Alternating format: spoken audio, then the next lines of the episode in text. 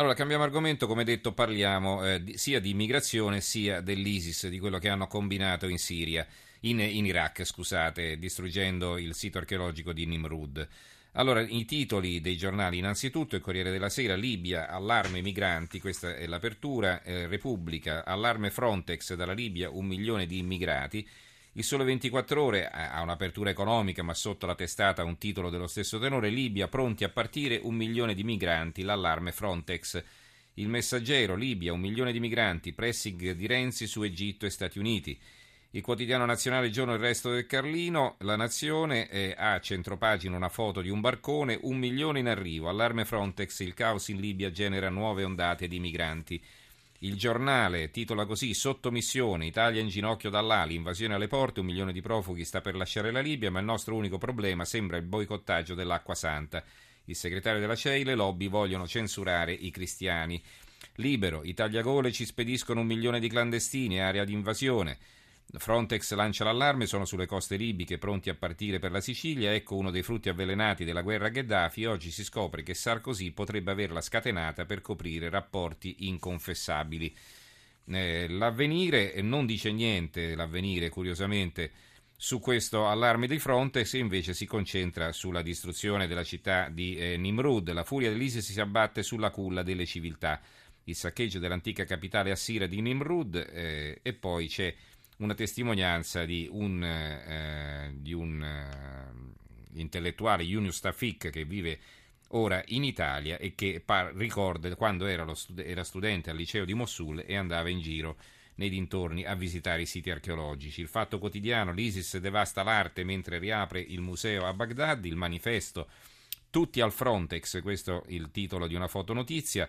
Tra i 500.000 e un milione di migranti pronti a partire dalla Libia, mentre la trattativa di pace all'ONU segna il passo, il direttore di Frontex, Fabrice Leggeri, lancia l'allarme su un'improbabile invasione dal paese nordafricano, al punto che anche Gentiloni si sente in dovere di smentirlo, il suo è un inutile allarmismo. E poi sotto c'è eh, naturalmente il titolo su Nimrud, in Siria Hollande capitola e l'ISIS sfregia Nimrud. Eh, altri giornali, il mattino, Polveriera Libia, in arrivo un milione di migranti, il giornale di Sicilia, allarme migranti, un milione pronto a partire dalla Libia, la Gazzetta del Mezzogiorno, allarme dalla Libia, un milione di persone pronte a partire dall'Europa, il tempo, un milione di migranti invaderanno l'Italia, il Gazzettino di Venezia, Libia, allarme immigrazione, un milione in partenza, l'opinione, l'invasione dei migranti. Come vedete, tutti titoli piuttosto simili tra loro. Allora, eh, siamo in eh, collegamento con due ospiti che eh, saluto, il professor Paolo Mattia, archeologo e professore emerito alla Sapienza di Roma. Bentornato professore, buonasera. Buonasera.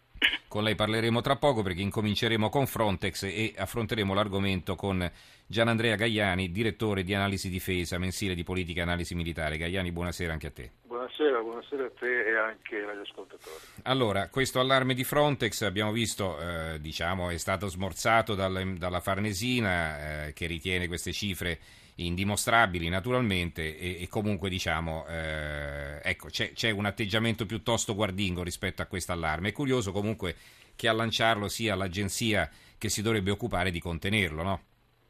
Ma io trovo curioso che abbiamo chiesto all'Agenzia Europea, l'Italia ha chiesto per oltre un anno all'Agenzia Europea Frontex delle, delle frontiere di intervenire per far fronte a questa, o per aiutare l'Italia a far fronte a questa emergenza e, e poi censuriamo, il nostro governo censura Frontex quando eh, Frontex intervenendo con l'operazione Triton o Triton e poi fa, cerca anche di quantificare la possibile eh, dimensione del problema. E poi è vero che è difficile dare i numeri, qualche settimana fa qualcuno parlava di 300.000, 500.000 e comunque fra mezzo milione e un milione c'è molta differenza.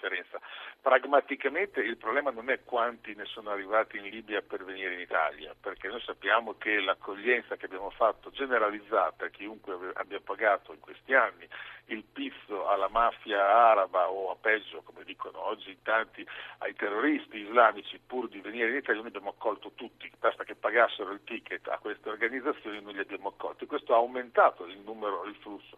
Il problema vero è quante barche ci sono per portare in Italia, perché i flussi sul mare sono determinati dalla, dalla, dalla disponibilità di imbarcazioni, spesso zattere, barconi fatiscenti che poi affondano provocando anche tante vittime e, e questa è la vera problematica. Di fatto io credo che eh, dovremmo cominciare come Italia, perché attenzione, l'immigrazione clandestina e la sua gestione è un affare nazionale e ogni singolo Stato è sovrano nelle decisioni che assume e le può assumere liberamente e dovremmo cominciare a pensare finalmente e seriamente ai respingimenti, perché è inutile pensare a che la soluzione si troverà quando la Libia sarà come la Svizzera o quando l'intera Africa sarà diventata un paradiso dove si vive come in Norvegia, perché questo non accadrà mai o forse accadrà fra secoli.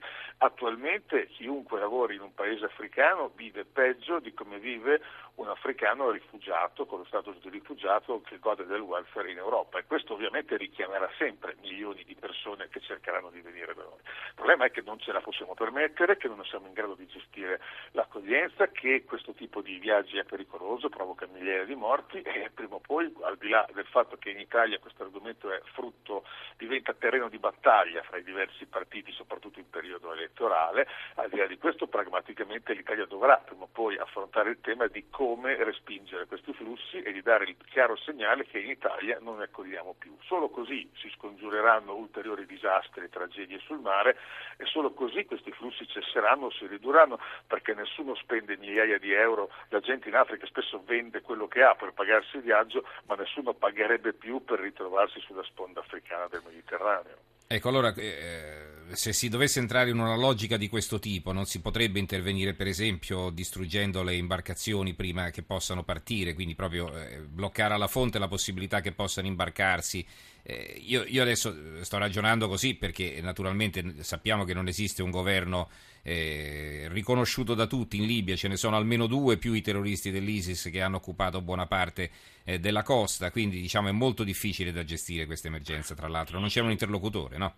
Sì, è vero, però ehm, ci sono almeno tre, tre, cose che militarmente, visto che stiamo parlando ormai da settimane di possibili interventi in Libia, ci sono tre cose che militarmente potremmo fare, abbiamo i mezzi e le strutture e le capacità anche di personale addestrato per farle, per tutelare i nostri interessi nazionali. La prima è quella di mettere le navi, come abbiamo fatto con Mare Nostrum, la nostra marina operava a due passi dalle coste libiche. Andiamo ancora un po' più vicino, controlliamo tutto quello che esce dai porti libici, quando si tratta di immigrati li raccogliamo, li accogliamo eh, sulle navi e se qualcuno ha bisogno di cure viene assistito, ma si risbarcano sulla spiaggia libica. Questo per farlo ovviamente occorre metterla in sicurezza. Abbiamo reparti militari in grado di mettere in sicurezza eh, una parte di un pezzo di costa, un tratto di costa e attuare questi, eh, questi sbarchi. Siamo in grado di individuare, di sorvegliare la costa, trovare i barconi, trovare addirittura gli scafisti e andare a distruggerli con le forze militari. Abbiamo due settimane fa qualche scafista ha sparato raffiche di Kalashnikov contro la nostra motovedetta,